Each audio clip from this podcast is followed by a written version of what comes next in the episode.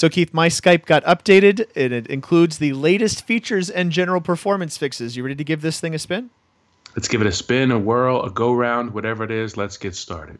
These performance fixes don't seem to have done anything for the static in the background. It's now time to go around the nation in Division three football.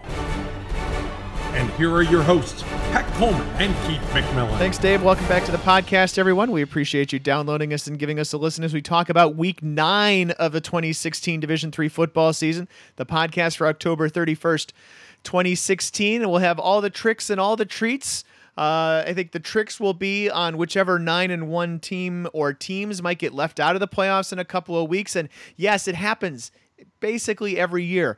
Um, and the uh, the treats will be, at least they're going to be going to Cedar Rapids, Iowa for Coe College, where the Cohawks clinched the first automatic bid to the N C double A playoffs this season. They clinched the Iowa Intercollegiate Athletic Conference. I was trying to figure out on Saturday whether they had done it by themselves or if they had done it in conjunction with Dubuque losing to Wartburg. And I, I figured out that um, uh, Coe clinched it without help because they have just one game remaining. And, oh, yeah, Keith McMillan, we should let him talk too. Well, yeah, I'm here and I'm ready to chat playoffs. Um, I think we're at that point in the season where it gets uh, a lot more exciting in some conferences because you have the three- and four-way races.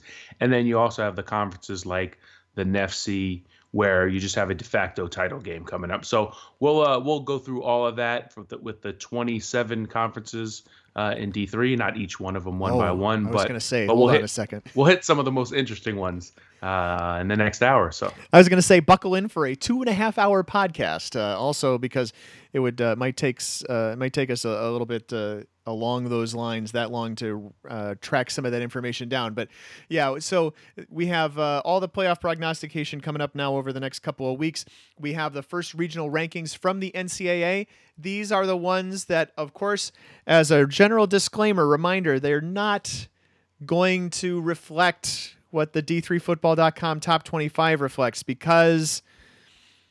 Oh, shoot. So many things. Um, first of all, because, of course, you know, first of all, just two, sep- diff- two separate groups of voters. Uh, that's got one thing to do with it. Secondly, um, very regimented, very objective. That's the word, right? That's the one where it's uh, empirical and analytical and, and less subjective. Like uh, our top twenty-five is really focused on, um, you know, so many things more like uh, strength of conference and, and maybe some history and Um, all sorts of things, things that really make this poll perform well, um, but doesn't make it reflect the regional rankings, which are focused on five things. Keith, you know the five things? Oh, off the top? I know. I'm sorry, man. We're we're doing this in October after an eleventh month layoff. So since I do this all the time in multiple sports and the criteria do not change across all Division three team sports, we're talking about uh, you know results against uh, Division three opponents, and you know typically that is uh, construed as winning percentage, but that's not always the that's not always the be all and end all, uh, especially in football. Uh, strength of schedule, strength of schedule against all Division three opponents. Um, you know, head to head competition against other teams that uh, you might be ranked against or competing against for an at large bid. Um, results against common opponents, and results against other teams who are regionally ranked. Those are the major five. They are what's called the primary criteria. Yeah, uh, when we talk about primary criteria, that's pretty much the same th- across all sports. I will say this, in football, of course, the whole winning percentage slash wins and losses is taken a little bit differently. Generally, teams are kind of grouped into Uh, unbeaten teams, and then one loss teams, and then two loss teams. Generally, a team that's eight and one against Division three versus a team that's nine and one versus a team that's seven and one. There's not really a whole lot of difference as far as we can tell in the committee's mind. They're all pretty much viewed the same. And I think in football too, the the criteria basically boil down to two or three of them, because when you're looking at them, the winning percentage is going to be fairly similar. Uh, highly unlikely, or maybe not highly unlikely, but unlikely there'll be common opponents. So you're really looking at, in a lot of cases, wins over regionally ranked opponents, and then that strength of schedule figure that gets computed with uh, opponents' winning percentage and opponents' opponents' winning percentage. To back it all up one step, beep, when we talk about the beep, regional... Beep, beep. Oh, wow, that was really startling. I was, I was, I was backing not, it up. I was not expecting that. We're already um, this punchy five minutes into the podcast. Go ahead. Yeah, to back it up one step, when we talk about regional rankings, the one another thing we should specify, especially for people who uh, who haven't been uh, listening for very long, is that the uh, the committee is made up of the National Selection Committee is made up of eight um, div- either Division three coaches, administrators, um, conference, conference commissioners, commissioners. Yep. Mm-hmm. Right. So, and each of those those eight, they they represent the four regions. So there's two people on that committee at the head of each regional committee, and the regional committee has one representative from each conference. So there are about eight or nine people, coaches, A Ds, or, or whatever, who meet uh, weekly, usually starting pretty early in the season, maybe September or October, on a conference call each week. They start ranking out the teams, and this is the first week that they'll publish that ranking. And for your practical purposes, as you explained last week in the podcast, Pat, the way to use those rankings is to sort of cross off in your region, cross off the teams that um, will probably be automatic qualifiers. And then what you have left over is the order of the teams that will get discussed first on the board from your region when they're talking about selecting at-large playoff teams. I hope that makes sense. If not, you know, we'll help you visualize it, or we'll just talk about it um, in a week or two when we can actually name the teams that are on the board. Yeah, and look for those regional rankings uh, here on d three football dot com about Wednesday afternoon. That is typically when the uh, when the when they are released. Um, and we were talking about, of course, you know, the automatic qualifiers. There are, I always have to do this in my head, there's twenty-five automatic qualifiers, twenty-five automatic bids in Division three football for this field of thirty-two teams. And so that means there's not a lot of room for at-larges. Again, if you're just joining us for the first time this week, and we know there are a lot of people who joined us for the first time last week, so we appreciate that. Um, then, uh, you know, it's very difficult, frankly, just kind of do the math. You've got twenty-five conferences that have automatic bids. And then, you know, the American Southwest Conference also doesn't get an automatic bid, but might have an at-large contender.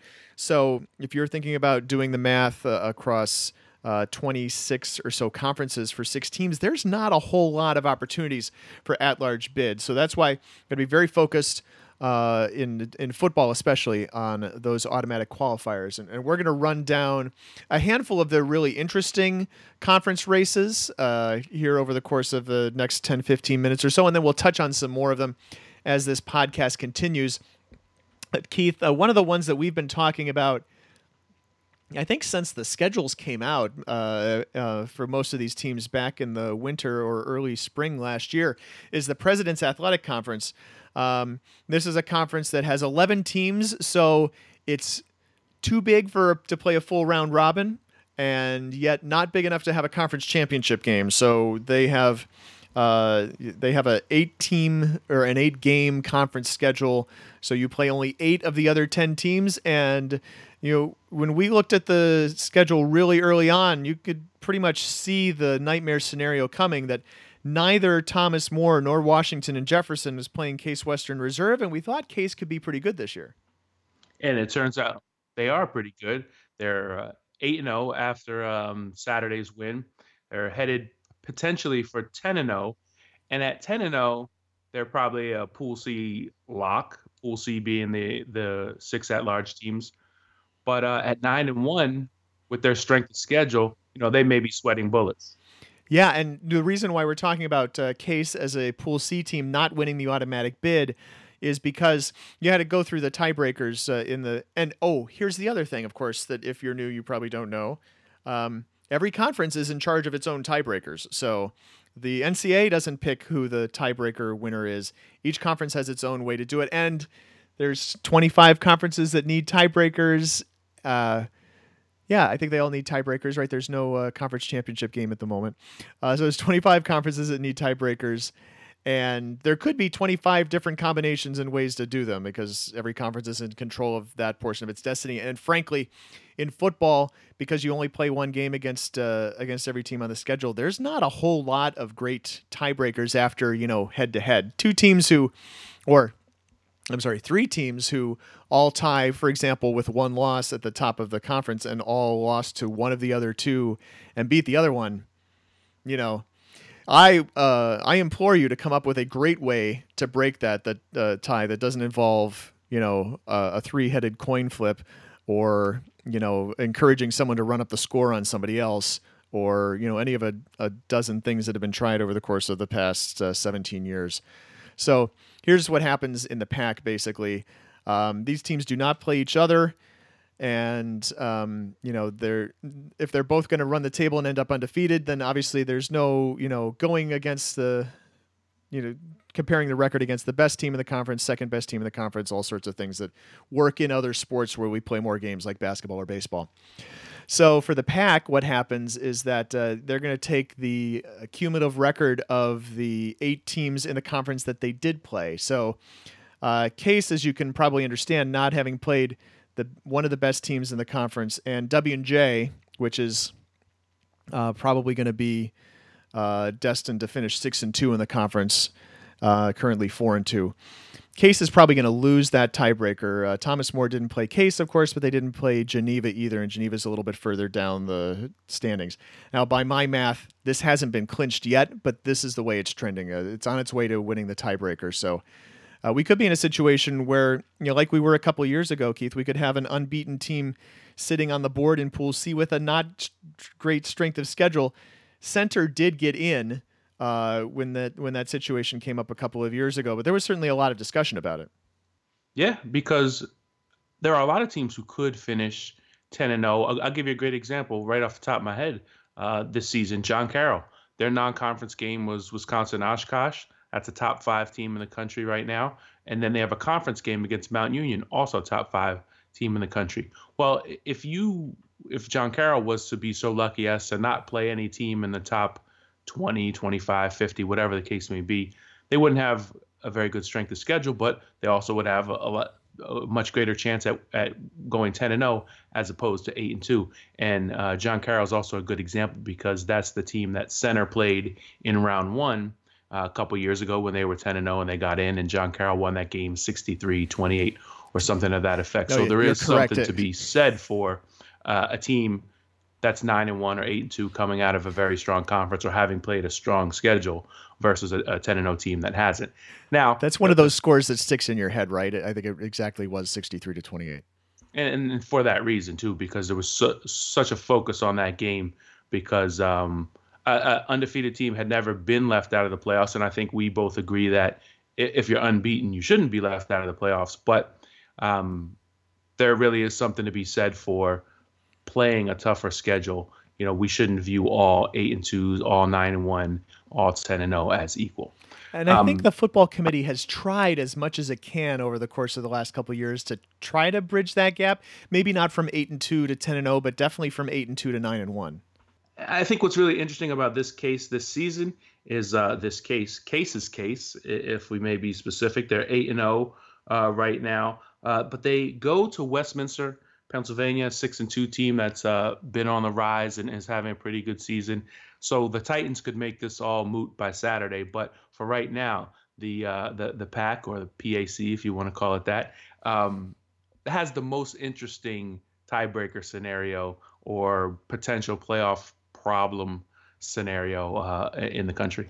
If Case gets past uh, Westminster, they face Carnegie Mellon, and Carnegie Mellon beat Westminster uh, this past Saturday. So there's uh, a couple of challenges yet for them. And, and also, you know, Case's strength of schedule is pretty low right now, but because they have two pretty good uh, teams left on their schedule, it will come up. Remember, if you're looking at strength of schedule numbers on our website, it only counts the games that have been played so far, not the games left on the schedule. That is indeed the pack. The pack could be super interesting. Uh, let's talk about another conference that is interesting, and we've talked about uh, quite a bit over the course of the season because of uh, some of the uh, interesting ways in which the season started, and because there are so many um, good teams in this conference since the conference kind of reshuffled a couple of years ago, and that's the New Jersey Athletic Conference. And after all of the uh, discussion early in the season, Keith, about Uh, you know, Wesley losing early on a non-conference game to Delaware Valley, losing early on the N J A C game to Christopher Newport. Uh, they still control their destiny in this uh, in this league. They beat Frostburg head-to-head earlier, um, handily. Um, Wolverines play Salisbury this week and William Patterson to finish. So uh, two wins actually gives them the title and then, you know, the automatic bid. Um, on the other side, if Salisbury beats Wesley this week, and if Frostburg beats Montclair, then uh, Salisbury and Frostburg, which is a rivalry game in itself, uh, becomes an N J A C title game in week eleven. And, uh, you know, if if those things don't happen, then uh, we'll rediscuss this next week. But those are the major scenarios to, to cover right now.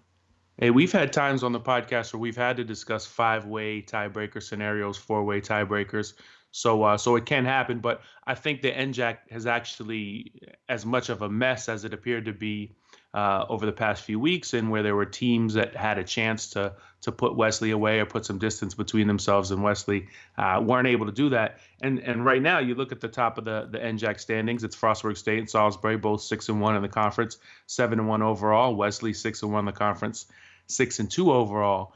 And uh, the great thing about it is it, it could clean itself up with these two games uh, next week. Wesley uh, against Salisbury, the Route thirteen rivalry, and then the Regents Cup game between the two Maryland-based members of the N J A C. So could get could get this two results that clean this thing right up, or or as you said, Wesley still controls its own destiny, or it could get crazy. And, uh, you know, Christopher Newport, Rowan, and even Montclair State have uh, have been in the mix at different times during the season. Yep, Rowan uh, kind of knocked Christopher Newport out of the conversation a little bit, and then Frostburg beat Rowan twenty-four fourteen on Saturday to uh, make this at least a, more of a three-team race. Uh, again, if if those presupposed suppositions don't happen, we'll talk about it on next week's podcast, I'm almost certain.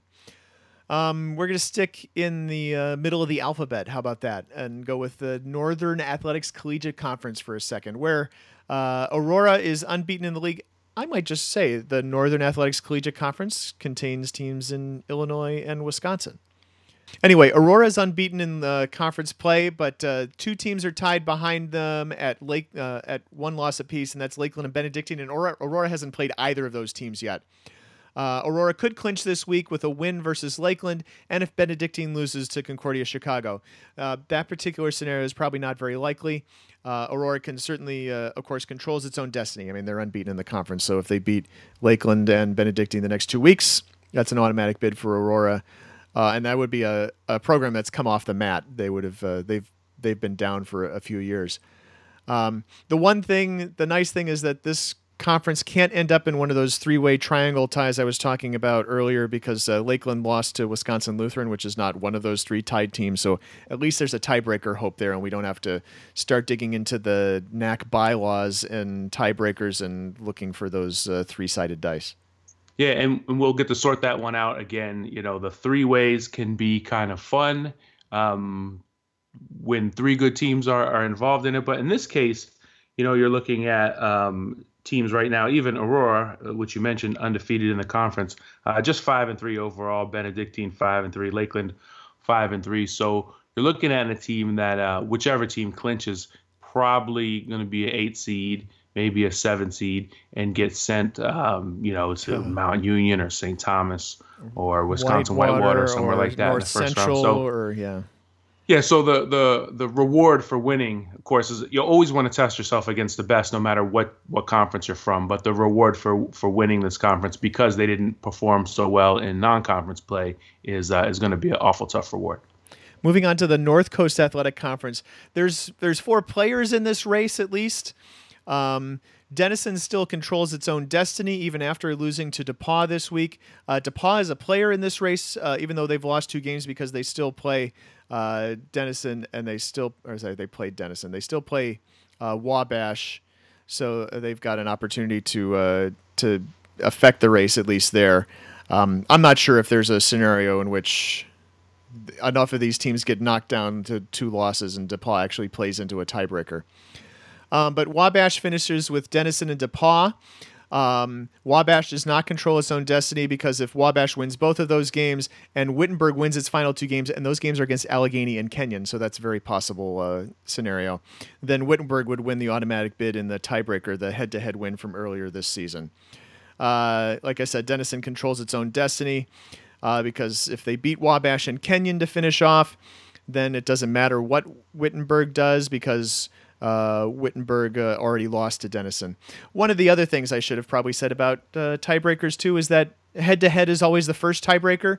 If we're in a, in a ever in a situation where it's just two teams that played each other uh, head-to-head, it's it's pretty easy to figure that one out. Which is why you never hear us talk about two-way tiebreakers, right? We're the three-way and the four-way an occasional five are the ones where it gets really interesting.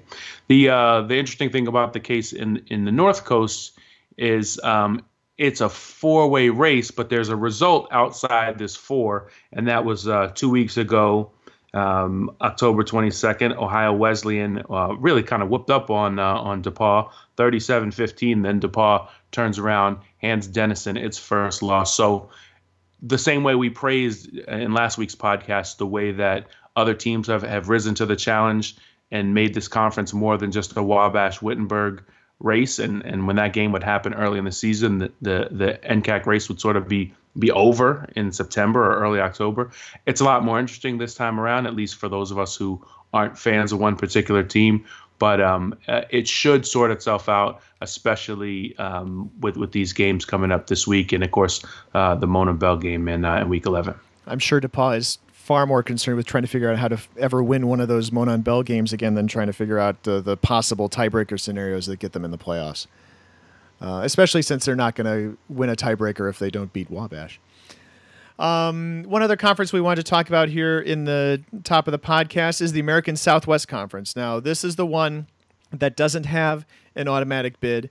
Uh, basically, any conference in Division three that has seven full Division three members playing football or the sport in question, is going to get an automatic bid. Uh, sometimes it might take a two-year waiting period. Uh, in this case, uh, the A S C dropped below seven teams a few years ago when Mississippi College left and moved back to Division two. And uh, even though the A S C has added a couple of schools since then, uh, Bellhaven is coming over from the N A I A, so they're not eligible. McMurray, with its ill-fated decision, ill-fated? That's probably a kind way to say that. I should come up with a more deprecating way to say the debacle it was that McMurray decided to leave Division three to go to Division two for like a year and a half and then come back. Anyway, they're not currently eligible for the uh, for the playoffs either, so they don't count towards the seven. And uh, that means that for the past couple of years, the A S C has gone without an automatic bid. Hasn't really hurt them in terms of getting teams in the field, Um, because they're still eligible for at-large bids, and also they're eligible for the one bid that is called Pool B. Uh, basically, if there's enough teams that don't have an automatic bid to play for, then there's a, a bid or a number of bids set aside for them. So there's basically these teams in the A S C. There's four teams in the Southern Collegiate Athletic Conference and then a handful of independents that are all technically eligible for this Pool B bid, but the only teams that are really in play for this are the three that are in the A S C. Yeah, you pretty much hit all the points I wanted to hit. The only thing to add really is that, um, you know, there was a time when Pool B was you know, thirty teams across Division three because there were so many conferences in flux, and uh, there would be three Pool B bids set aside. And and really now, especially with Wesley um, joining a conference and, and now being eligible for the for that N J A C automatic qualifier, it really is just these uh, American Southwest teams, and you know we haven't had a, a, a an, an S C A C team really push for it this year. There was there was times when uh, Texas Lutheran competed for it, but right now it's almost like the American Southwest automatic qualifier goes to, to the winner of that conference. So you, you the one bid that's set aside for a non-automatic bid conference, U M H B takes that, and where it gets really interesting is this Saturday, Hardin-Simmons, East Texas Baptist, both of those teams are seven and one. Uh, they, it's almost like a, a Pool C knockout game yeah. in the sense that one of those teams is going to pick up a second loss. They already have no guarantees as it is. They have to go in the pool uh, with that with the other um, at-large runners-up uh, across the country. And to pick up that second loss this Saturday, whichever team it ends up being, whether it's the Cowboys or the Tigers, is really going to put a, a pretty good team in a tough spot. But it also is an opportunity for one of those teams to pick up the win that it might need to qualify in Pool C.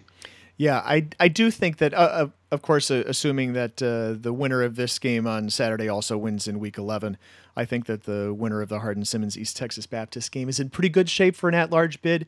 Um, probably better shape if you're Hardin-Simmons, but um, yeah, I think that uh, again the A S C is probably a two-team league. Unfortunately, Hendricks lost on Saturday, and we spent some time uh, in last week's podcast talking about the scenario that might permit uh, Hardin-Simmons and Mary Hardin-Baylor to not play each other in the first round.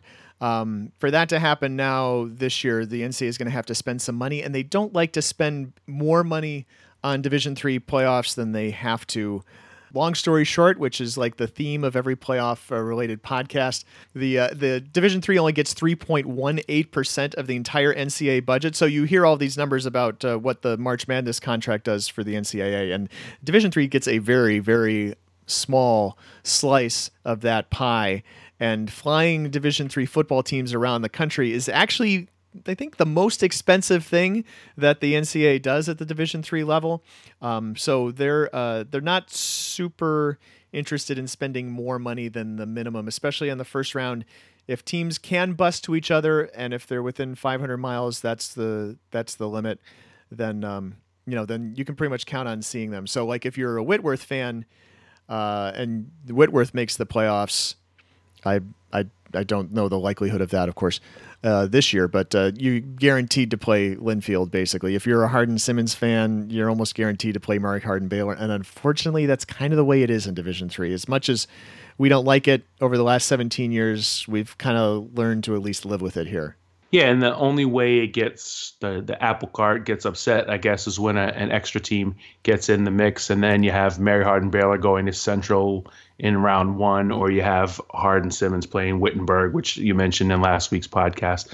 Um, this year, there, as you mentioned, there, there's not really an opportunity uh, for, for unless Hendrick somehow wins the S A A, because uh, Huntingdon, and I looked this up not too long before we went on air, that's uh, seven hundred some odd miles away, yeah. Mon- Montgomery to Belton, Texas, um, eleven hours, you know, pretty much straight shot on I twenty, but still uh, uh, too far for um, for uh, a bus ride, so it's got to be a flight. Um, and I don't think there's anybody else in the South really that's cl- that's even remotely close. I mean, Barry is even further away. Um, and, and who else is in the in the S A A race? Yeah, I mean, Center is up in Kentucky. They're even further.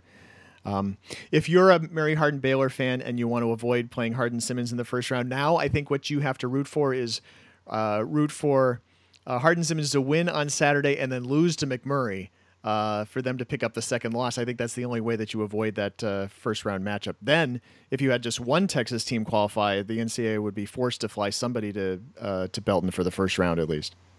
And again, that just means you're a Mary Harden-Baylor fan who gets to see a new face, which Mary Harden-Baylor fans usually have a couple, three, four weeks of playoffs. They get to see some new faces anyway, so it may not be too much of a concern for them.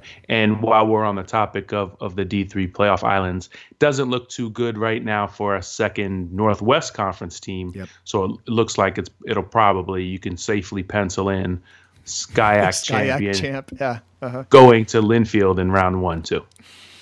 Um, and uh, at the moment, uh, Redlands is uh, sitting in first place in that conference, and that would be a perfectly familiar matchup.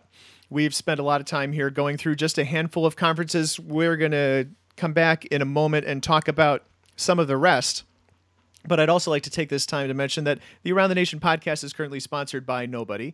Uh, you could be reaching an audience full of Division three football decision makers, coaches who need new equipment, uh, who can influence decisions to uh, replace turf, uh, who can, uh, you know, uh, talk about uh, video jumbotrons, weight room equipment, all sorts of things by sponsoring this here Around the Nation podcast. Keith and I would be waxing poetic about your product right here before we went to break. I'm actually... Uh, no, I'm I'm not really good at uh, at poetizing, but uh, I can wax. Uh, so think about it and uh, drop me an email at pat dot coleman at d three sports dot com. More than twelve hundred unique listeners to our previous podcast from last week. This is the time of the season. You're missing out. That's what I'm trying to say.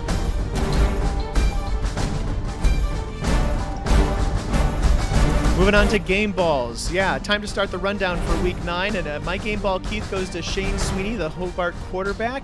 I don't know what else this guy has up his sleeve for the rest of his career, because uh, his late game heroics have already been pretty legendary. This week he added to it by driving his team fifty-eight yards in fifteen seconds and throwing the game-winning touchdown to Jack Fohl with just three ticks left for a thirty-five thirty-one win at W P I. So that was his fourth touchdown of the day, to go with three hundred forty-six yards passing on uh, twenty-six of thirty-six. Uh, last week, Sweeney threw the game-winning touchdown with a minute forty-seven left. In week five, it was with nineteen seconds left. Threw it with two sixteen left in week four. And in week one, well, Uh, they ran for the winning touchdown, uh, finishing an eighty-eight-yard touchdown drive with a buck twenty-nine left for the win. Uh, hopefully the Statesman fans have refilled their blood pressure medication prescriptions, and I'm, I'm looking forward to seeing Sweeney and uh, Saint Lawrence, uh, Sweeney and Hobart in action at Saint Lawrence. I'm going to be going up to suburban Canada, uh, South Canada, whatever uh, you want to call Canton, New York, which is pretty close to the Canadian border for that uh, Liberty League showdown coming up this week. Blood pressure medication prescriptions, that could be a good sponsor. Uh, especially if from Canada. Isn't everything, right. All the drugs are cheaper from Canada, right? That's what I understand. Okay. Good job. Good joke. Mine goes to two freshmen from Nichols College, Chris Mullins and Tony Martinoli, and the coach who recruited them, Dale Olmstead. Now, if you're wondering just who the heck Nichols is, I forgive you. This program was completely off the D three grid, a doormat and a doormat conference, to be frank. The Bison were five and fifty-four over six seasons from two thousand ten to two thousand fifteen. Now, Olmstead, who was kind enough to talk with Josh Smith for our kickoff season preview edition, and I'm telling you folks, ordering kickoff and reading what's in it every year is an eye-opener. Olmstead talked to Smith about how to sell a perennially bad program to prospective players, and one of the insights, as you might expect, was to push playing time. Mullins, who's from my neck of the woods in Northern Virginia, went to the D three school in Dudley, Massachusetts, which is right on the Connecticut border and not far from Rhode Island. He completed a school record forty-three passes for four hundred thirty-two yards in a forty-three thirty-five win over Curry on Saturday, the third straight one-score shootout for Skip Bandini's Banditos, by the way. seventeen of those completions went to Martinoli, a six foot two, one hundred seventy-nine pounder from Santa Rosa, California. So somehow D three football has brought together a kid from Virginia, another from California, a coach from West Liberty State in West Virginia, to Massachusetts to make beautiful music together. All right, maybe I'm overstating it a little bit, but Nichols is now four and four with its final two games at Maine Maritime, which is one and six, and against M I T, which is two and six. So this season, the Bison could win six games, more than in the past six seasons combined. And if you're and if you're thinking, well, you know, that's great, but why do I care about some podunk program in the N F C? Well, you should root for all turnarounds. It wasn't that long ago that Saint Lawrence was the doormat of the Liberty League and Delaware Valley was the doormat of the M A C. There's Bridgewater, which went from oh and ten in nineteen ninety-eight to the Stag Bowl in two thousand one. Nichols might never get that far, but Mullins, Martinoli, and Olmstead are helping further the tradition of keeping hope alive for all the struggling programs across D three. For all of you who are kind of scrolling through our standings page right now, Nichols isn't spelled with a K. It's N I C H O L S. So, yeah, go find the Bison. Bison, singular. Um, because the plural of bison is still bison. Um... Let's say this is the part of the podcast where we talk about uh, teams on the rise on our top twenty-five ballot, and I only added one team to my ballot this week, and that was uh, that was Hobart. And not that I'm super convinced about the Statesman as a top twenty-five program either, because usually winning a bunch of close games is an indication that you know eventually you're not going to win one of those. But uh, sometimes I'll vote for a team as Uh, a hedge or a precursor against them uh, playing or possibly upsetting a team in an upcoming week. In this case, uh, with Hobart playing Saint Lawrence this week, I'm re- recognizing there is a distinct possibility Hobart could win this game. Yeah, for my riser in the poll, uh, you know, actually, I just can't recall seeing anything like what's going on in the poll right now, with, with nearly all the points solidifying around twenty-one teams instead of twenty-five. Monmouth is in the poll with twenty-seven points, or just a hair more than the equivalent of being listed at number twenty-five on all top twenty-five ballots. It has to be one of the lowest point totals in history. Coincidentally, I didn't make a major change on my ballot until the twenty-one spot this week. My top fifteen teams stayed the same, which I can't remember ever doing before. And there was only some minor shuffling between sixteen and twenty, moving around Salisbury, East Baptist, Stevenson, and Saint Lawrence. That meant I had the same twenty teams in spots one through twenty. Now, Denison's loss cleared the three teams uh, from the North Coast off my ballot, and more on that in a minute. Uh, and it brought me to Trinity of Connecticut uh, at number twenty-one. The the Bantams dominated then unbeaten Middlebury forty-nine thirteen, rushing for two hundred twenty-four yards, intercepting five passes, and sacking Panthers quarterbacks four times. Voters are slow to come around on NESCAC teams because their first week of games this year was September twenty-fourth, which is everyone else's week four. On top of that, with the closed eight-game schedule, there are no non-conference results to help measure strength of schedule. It's strictly a guess. Some voters measure NESCAC strength like the other New England conferences, comparing them to the N E F C, the E C F C, and the MASCAC. But I compare the top NESCAC schools to ones like Johns Hopkins or R P I, uh, academically known schools which have a name and drawing power beyond their local recruiting area. So if Johns Hopkins can reach the top ten, if Case Western Reserve can creep into the top twenty-five, then so can a NESCAC team.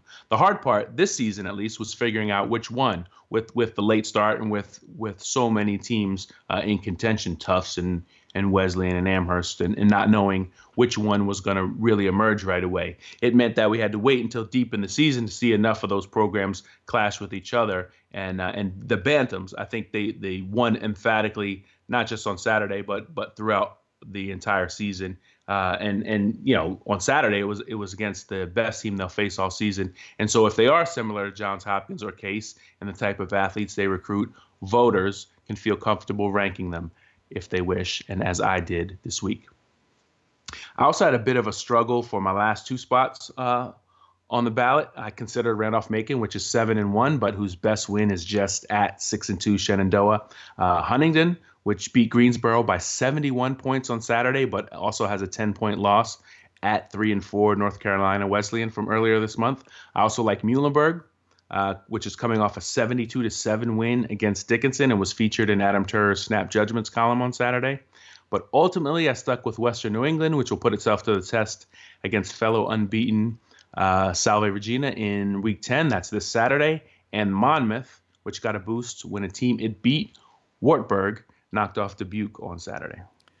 I almost booked a trip to Providence, Rhode Island. Uh, that was the other candidate for uh, where I was headed this week. Uh, I got lots of respond here, Keith, but uh, you say voters are slow to come around, and perhaps voters just don't think they should rank a team that doesn't play anybody in the rest of Division three. So here's a little bit uh, more of the story. The NESCAC season's twenty percent shorter than everyone else's. That's more than twenty percent fewer practices and at least twenty percent fewer games, even more so when you compare a NESCAC player to someone who's gone to the playoffs. By the time a NESCAC player is a senior, he's almost a whole season behind everybody in the rest of Division three, the full Division three pool. Could a team with no seniors compete in Division three? Yeah, absolutely. Definitely happens. Uh, but it's not automatic, and, and while Amherst and Johns Hopkins might have drawing power and might recruit similar students in terms of test scores, that doesn't equate to the same thing on the football field. I mean, Johns Hopkins and Pomona Pitzer recruit similar students too, and yet we don't see the Sage Hens in the football playoffs or the Division three Baseball World Series or making a Sweet sixteen men's basketball run. Uh, the Midwest Conference and the SCIAC recruit from those types of prospective student athletes as well. If Trinity and Saint Norbert recruit from the same type of athletes, voters could also feel comfortable with not ranking them if they wish, just the same way they don't rank uh, Saint Norbert.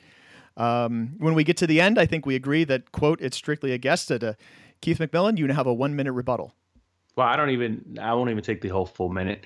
I, I just think that it, either we should make them, um, you know, ineligible for the top twenty-five, or we should take them seriously as a candidate, one or the other. But what kind of happens is some people take them seriously and some of them don't. And a lot of it is their own fault from not participating and starting later. And I'm sure, you know, they don't care that much whether they're in the D three football dot com top twenty-five or not. But if we're trying to present the most uh, accurate ranking of the, the twenty-five best teams in the country, then we should consider them, or we should just do what we do with the conference ranking, which is to say, because they they're outside of the circle and there is no data, then we just don't rank them at all because it's strictly a guess. I, it's very possible that everybody does consider them and just doesn't consider them rankable. Okay, we'll leave it at that. And that was the debate segment brought to you by, I'm kidding, of course, there's no sponsor for that either. All right, we talked a lot about uh, teams moving into the rankings. Uh, let's talk about teams falling out. Um, right, only one team fell out of the top twenty-five, and uh, that happened on a lot of people's ballots. Uh, since I didn't have to spend a lot of time considering teams to add into my poll, I looked pretty hard at East Texas Baptist and the trouble it had closing out Louisiana College, and I reshuffled some teams around that spot in my ballot. Um, if you look at the poll closely, and I really hope people do, uh, you can often see clusters of teams and sometimes kind of big breaks in the poll between teams. So, uh, for example, in this week's poll, you have Alfred, Saint Lawrence, and Co. each within fourteen points of each other, uh, just about half a point a ballot. That's a pretty tight clump. Uh, there's an even bigger clump that follows that, where Salisbury, Wabash, John Carroll, and East Texas Baptist are all within nineteen points of each other.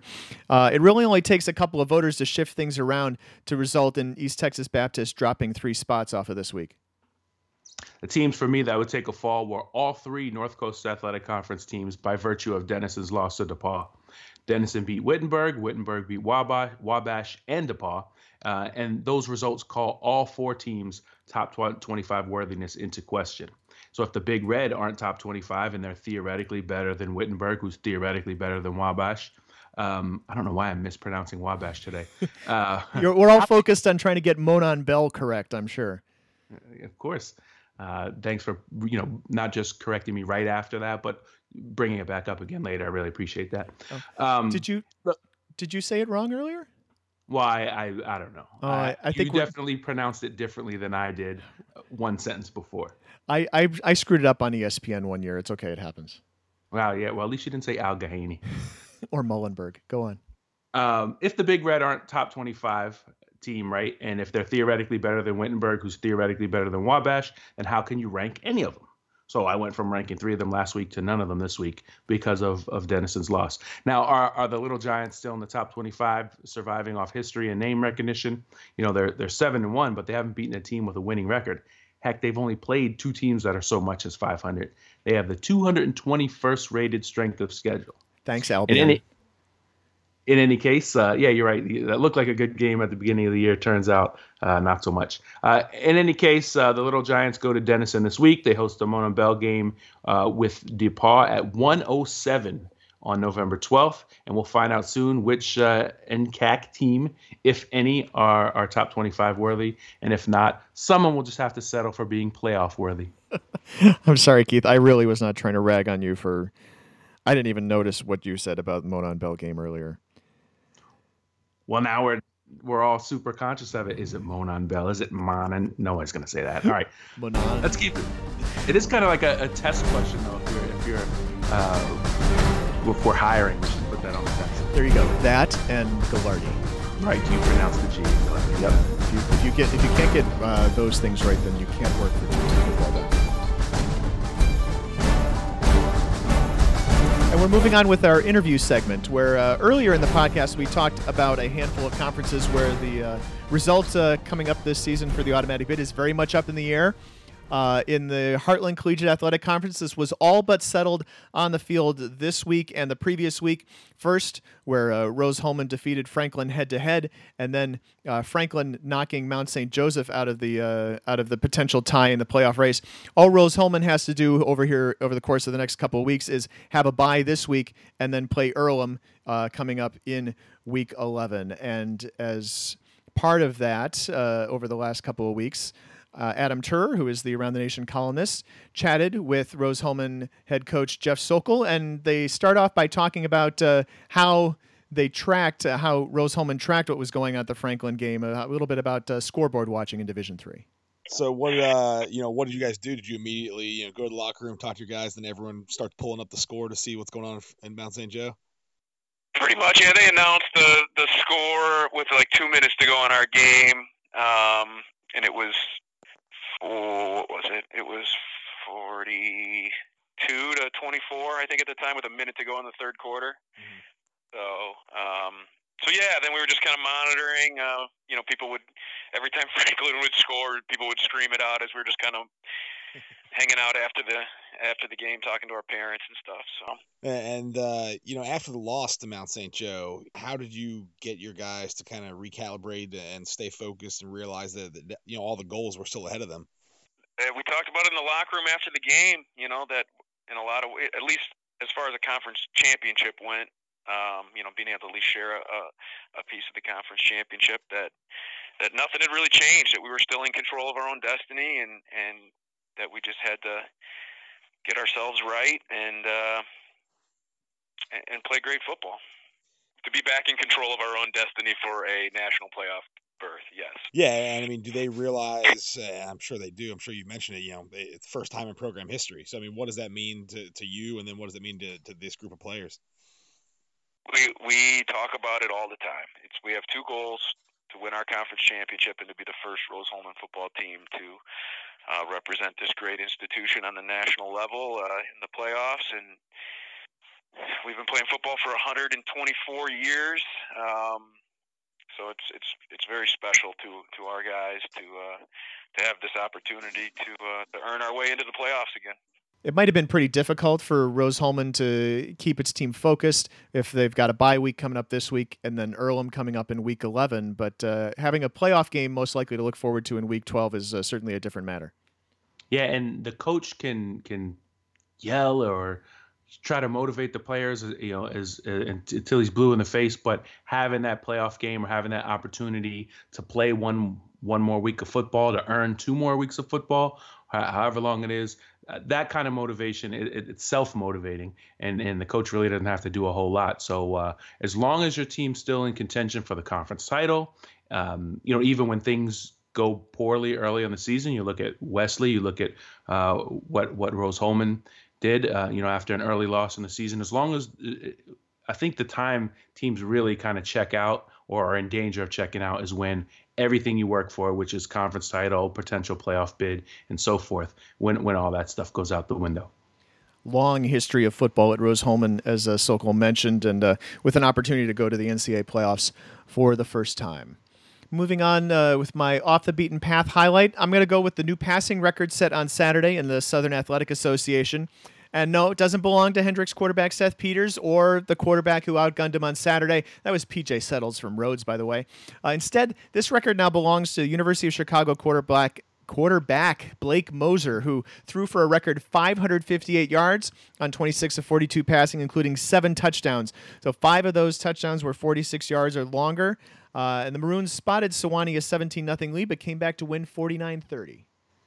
Pat, I'm glad you mentioned East Texas Baptist surviving Louisiana College earlier, holding on to win sixty-four sixty-two when a late two-point conversion attempt failed. The Tigers turned a four-point third-quarter deficit into a fifteen-point lead with eight and a half minutes left, only to have to hold on and bite their nails all the way to the finish. Uh, East Texas Baptist has a huge clash uh, that we've mentioned like four times now with uh, with Hardin Simmons next week. Um, but I can do that game one better to, to get a little further off the beaten path for my actual honoree in this category. Bridgewater trailed forty-one twenty-eight after the first Guilford possession of the second half, and then suddenly both defenses joined the game.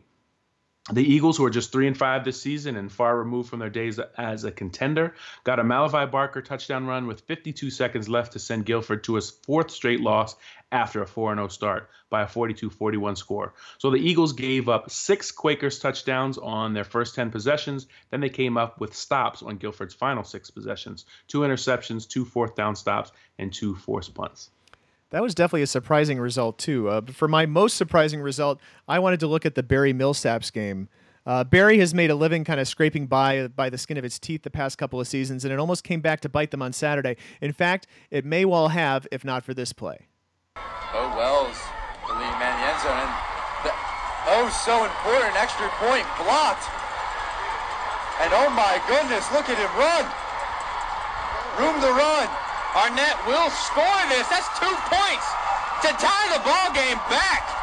My Lord, just when you think Berry College is out of it, David Arnett will run it all the way back to the house. I do think Mamadou Chamorro blocked that field goal. I think he got up right in the middle. An unbelievable turn of events as we think Millsaps is about to go up by a field goal when in fact the game is now tied by the Vikings after a block from Mamadou Chamorro. You can see video of this play on our uh, Plays of the Week reel, but uh, if you did not see it or you did not follow, Mamadou Chamorro blocked Millsap's extra point attempt. Jordan Arnett returned at ninety-eight yards for a two-point defensive conversion to retie the game at nineteen apiece, and the Barry goes on to win it overtime at uh, at home, twenty-two to nineteen. Millsaps falls to two and six. But uh, talk about winning with defense, Keith. Chamorro scored Barry's first touchdown with a fumble return early in the second quarter. Uh, Millsap scored his first touchdown on a kickoff return, so the Barry defense scored eight and only allowed thirteen, which is a pretty uh, measurable difference in an overtime game. My most surprising result, or, or I guess the results I least expected to see, were Albright thirty-three, Widener nine, and Tufts twenty-seven, Amherst ten. Two teams and the Pioneers and Lord Jeffs, I mean the Pride and the, not the Moose. Anyway, anyway, two teams that were known for prolific offense, to see them both struggle to put up points is another reminder that, like each team's mascot, nothing stays the same. For a stat of the week, I've already been pretty stat heavy in this podcast, but I'm going to throw out a couple more numbers here. They're just They're not necessarily positive ones. Uh, one of them is thirty-one. The other is twenty-eight, and those are the current longest losing streaks in Division three. The thirty-one belongs to Earlham, which has been stomped or worse in its last five games, including Saturday's sixty-five to thirteen loss at Manchester. The other is Grove City's losing streak. Wolverines lost twenty-one to fourteen to Geneva. On Saturday, Grove City scored with three thirty-nine left to tie the game, but Geneva needed just sixty-six seconds to go eighty-three yards and retake the lead. Grove City went nowhere in its next possession. Geneva ran out the clock and closed out the win. If you're a Wolverines fan and you're listening to this podcast, and I mean Grove City, not Wesley, not Michigan, uh, first of all, kudos. Thanks for listening. Secondly, um, at least with the three one-score losses this season, you can look and see that there's some progress being made and maybe a breakthrough comes through soon. Yeah, and, and if we get to the two-minute drill, uh, or if we get through it, there are a couple of teams who have picked up their first win this season. It's always it's rough to see teams struggle kind of week to week, and, and you do like to see them uh, get close. And, and again, you look into those scores and uh, and see a little bit of progress.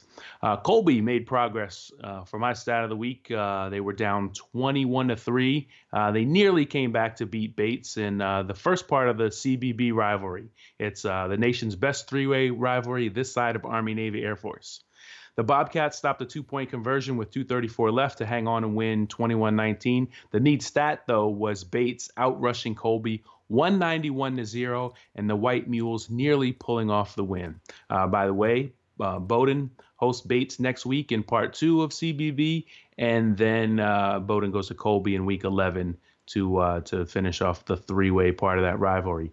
Meantime, keeping with the theme, Louisiana College gained five hundred two yards and lost. Wash U gained five twenty-six and lost. In both cases, though, the opponent gained more than seven hundred.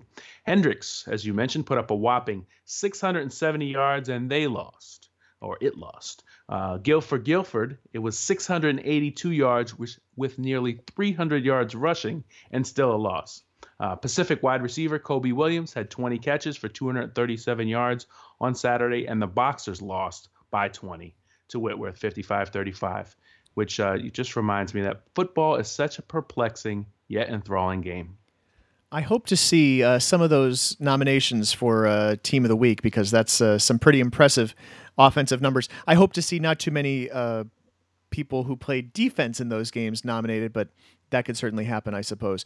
Um, Keith, but to backtrack a second, so best three-way rivalry in Division three, are you saying that the C B B is better than the Little Three? I guess I'm saying that in football, Uh, doesn't seem like the Little Three is actually a thing. Take that, That's... Amherst, Williams, and Wesleyan. I, I tell you, I, Williams is probably not capable of competing much in a rivalry in football these days. Yeah, they, they've really gone from one of the perennially best teams in the NESCAC to, to not so much. But you tell me, in basketball, do the, does the Little Three or the other sports, do they really take it seriously? I just don't – I've never gotten the sense that um, that is a big deal in football. Uh, I tell you, I mean, Amherst-Williams for sure is one of the biggest basketball rivalries in uh, in Division three. Um, Wesleyan men's basketball lately has been capable of hanging, um, maybe not always. Uh, so, you know, I can't speak to, like, I know nothing about hockey. I'm I'm happy to let other people handle hockey, um, but I could tell you, at least in men's basketball, that's a that's a pretty serious rivalry. But it's not well, as fancy go. a name as C B B. I don't know. Yeah, it's kind of weird to, to, to keep saying, though. Who's that with C B B? Let's see. Worst prediction from Quick Hits. Uh, this was a week where only one top twenty-five team got upset. We might have mentioned that. None of us actually picked Denison to lose, although since there was a question specifically about Denison, Wabash, and Wittenberg later down the page, um, you know, that's probably why people avoided it. And and even there, I was the only one who even broached the possibility of Denison losing, and I should probably only get half credit at most for that, because I was pretty vague about all I all I said was... Um, that the Denison uh, DePauw game could have the biggest impact, but maybe not the most positive one for Denison. I'm pretty sure I said that uh, it's not it's not a lock, which is broaching the possibility. In, in broaching, case, broaching. Uh, the there was there are always some good predictions and Quick Hits, and I'm happy to highlight those. Uh, we split down the middle on the Washington Lee Randolph Macon game with. Uh, Uh, me, Frank, and Doug Rothschild, the Wheaton football alum and radio analyst, who was our guest picking uh, this week. Uh, all of us went for the Yellow Jackets, and the Yellow Jackets pulled that one out, eighteen to ten. It was a defensive battle. You, you kind of don't expect that when uh, when W and L gets going. Uh, five of the six of us picked a team that would bounce back from a loss and win this week, and four of us picked a one-loss team that would lose number two. All in all, not a bad week. Check us out again this week, this Friday. Quick hits, our, our speedy, I guess, Friday morning predictions. We'll have five regulars and a uh, guest panelist. And uh, we're trying to keep this podcast under an hour. I'm not sure if we're going to make it, but we're going to try. We're going to go right ahead with your two-minute drill. Yeah, we're just going to begin. We're not waiting for you, Kenny. Now. So uh, let's see. The wooden shoes are going back to... Oh, yeah, you probably don't know about this trophy, people, but it's the one that Hope and Kalamazoo play for, and Hope had kind of uncharacteristically lost this game two years in a row, but the, they won thirty-one six on Saturday to bring the shoes back to, yes, Holland, Michigan, the wooden shoes. Baldwin Wallace lost to Capital forty-two forty-one when it fumbled the two-point conversion attempt in the second overtime. The game story on the Baldwin Wallace site says junior running back Austin Smith appeared to cross the goal line for the win, but was determined to have fumbled into the end zone. That's a tough way to lose. Ouch. The Yellow Jackets are a stunning two and six this season. I thought I heard Baldwin Wallace fans asking for top twenty-five votes this preseason. Uh, but let's talk some more about shoes. Uh, this is a pair of shoes that did not change hands or change feet. Uh, Occidental retain, retained the shoes with a fifty-six thirty-eight win versus Whittier. Occidental's first win of the season, by the way. These are the shoes that the Occidental football team allegedly stole from Whittier running back Myron Claxton on the third Thursday before the team's game in nineteen thirty-nine. Claxton played in his work boots and led Whittier to a thirty-six nothing win. After the game, he went over to the Occidental sidelines and reclaimed his shoes, and they were bronzed into a trophy, and the rest is uh, quote-unquote history. Hey, D three's got some cool stuff, also the coolest trophy backstories. Yeah. Uh, Albion finally gets a win. After nine last season, it took them to week nine to get one this season, but it was in emphatic fashion, sixty-three to twenty over Rockford. Had to go outside uh, the conference games to get their win, I guess. Loris also finally got one and improved to one and seven, beating Luther forty-three twenty-eight. The Duhawks weren't quite the juggernaut uh, Albion was last season, so we didn't expect them necessarily to to win, but they were kind of a uh, chic pick to improve on their four wins behind sophomore quarterback Nolan Baumhover, and it was uh, Bob Kelly who quarterbacked Loris to Saturday's win. Keith, do you remember the blog post I once wrote about the old funky knickers? Yes, I do remember that. I think it made up, for those who don't know, and, you know, why would you? Uh, about a decade ago, I think, on the blog, I, I made up a... Uh, Uh, a trophy between, I picked the really old name for Bluffton, which was uh, like some kind of something something Mennonite school, and Frostburg, I think, which had been at one point like Maryland Normal or Normal Number One or something like that, and created this whole mythical backstory around the old funky knickers. And now I, of course, I can't find it on the blog uh, fast enough. I type old funky knickers, and oddly enough, I get a whole lot of different things. eBay and Amazon. We got yeah, Etsy. No, um, I did find it. November tenth of two thousand six, a decade ago. State Normal Number Two and Central Mennonite College. Yeah, man. As long as you spell knickers correctly. yeah. Uh, is it the better than the goat, the shot glass, the drum? The isn't the wagon wheel, stag hat? Are we just naming random D three trophies? Yeah, yeah. We're naming uh, it's random D three D three trophy time, as uh, we've run out of uh, two minute drill and the. The the horn went off a while ago, and we're down to the final couple minutes of the podcast. Keith, what's coming up next week? A lot of good games, and, and we went from having all these great top twenty-five clashes, and then this week we got a respite from that, but there were a lot of good conference games, including in, in the N J A C and the Empire eight, which seems like there are always great gate conference games there every week, uh, North Coast. Next week, all across the board, Week ten usually is the case. East Texas Baptist at Hardin-Simmons, we mentioned that sort of a Pool B C elimination game. Hobart at Saint Lawrence, you'll be there, Pat, if Hobart wins. They must also beat Rochester in uh, Week eleven to close out the Liberty League slate. Wesley at Salisbury uh, before the N J A C lead, uh, especially because uh, Wesley has the forty-three seven win early in the season against Frostburg. Uh, uh, but Frostburg and Salisbury play in Week eleven. Wabash at Denison, uh, just the first step in trying to close out the uh, the North Coast. Case Western Reserve at Westminster, Pennsylvania. We talked about that one earlier. Case trying to remain undefeated. Western New England, eight and oh. Salve Regina, seven and oh. That's a de facto N F C title game. We have Saint Norbert, undefeated in uh, the Midwest Conference, but six and two overall. They're at Monmouth, which is six and oh, eight and oh. Alfred uh, at Utica, and again in the Empire eight, Saxons also play Saint John Fisher in Week eleven. So uh, even though Alfred's eight and oh and in the top fifteen, they have uh, two of their toughest games yet to play. Norwich at Husson in the E C F C. I almost forgot what conference those guys are in. uh, Johns Hopkins, they don't get challenged all that often in uh, in the Centennial, but they're at six and two, Franklin and Marshall. Next week, Uh, Hendricks and Wash U, both of those teams, six and two. And uh, remember, fans of those Texas teams want Hendricks in, although with uh, three one-loss teams in the S A A, that's not as easy to manage any longer. Berry and Center, they play in uh, Week eleven, November twelfth.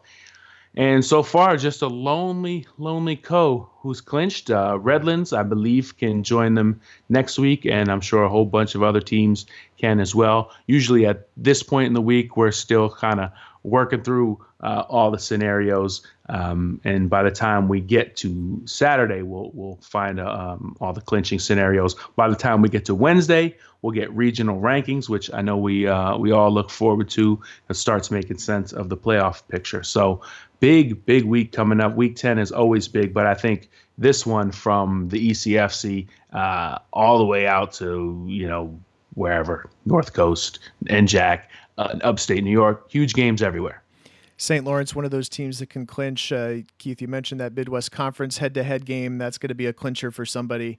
Uh, Western New England and Salve Regina, that's going to clinch the N E F C for somebody. So we had, you know, we don't often even have someone clinch an automatic bid in week nine, but uh, we'll have several of them by the time this upcoming week is done. And that means we'll have at some point, uh, not this upcoming week, but the week after, we'll have a playoff projection. Uh, we'll uh, start to slot teams in and put out a mock bracket. And then uh, Selection Sunday's coming. It's coming, I tell you, uh, just November thirteenth. And uh, so keep an eye out for that. Uh, we'll have, uh, of course, every way that you can find out how to get the bracket. We'll have a mock bracket for you the morning of or the night before. So you have an idea of uh, you know where you might be if you're on the bubble, if you're safely in the at uh, in as an at-large, or if you're an automatic bid team, who you might be playing, who are the possibilities, what the bracket might look like. So a lot of stuff going on. Uh, I know uh, October's coming to a close. November's a pretty busy month here around uh, D three football dot com, and we'll have all of it for you. But this was the Around the Nation podcast number one hundred sixty for the week of October thirty-first, twenty sixteen. Thanks for listening, and tune in for the rest of that coverage as mentioned throughout the week. If you like our podcast, please consider rating it to help other Division three football fans find it. And thanks for following Division three football on D three football dot com.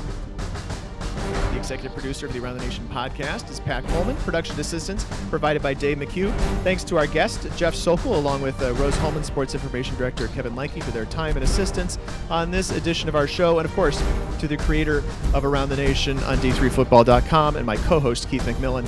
Catch us every week from now through December nineteenth, and then again monthly in the off-season. And always remember to use the D three F B hashtags on your tweets and Instagram posts. Woohoo, we're done!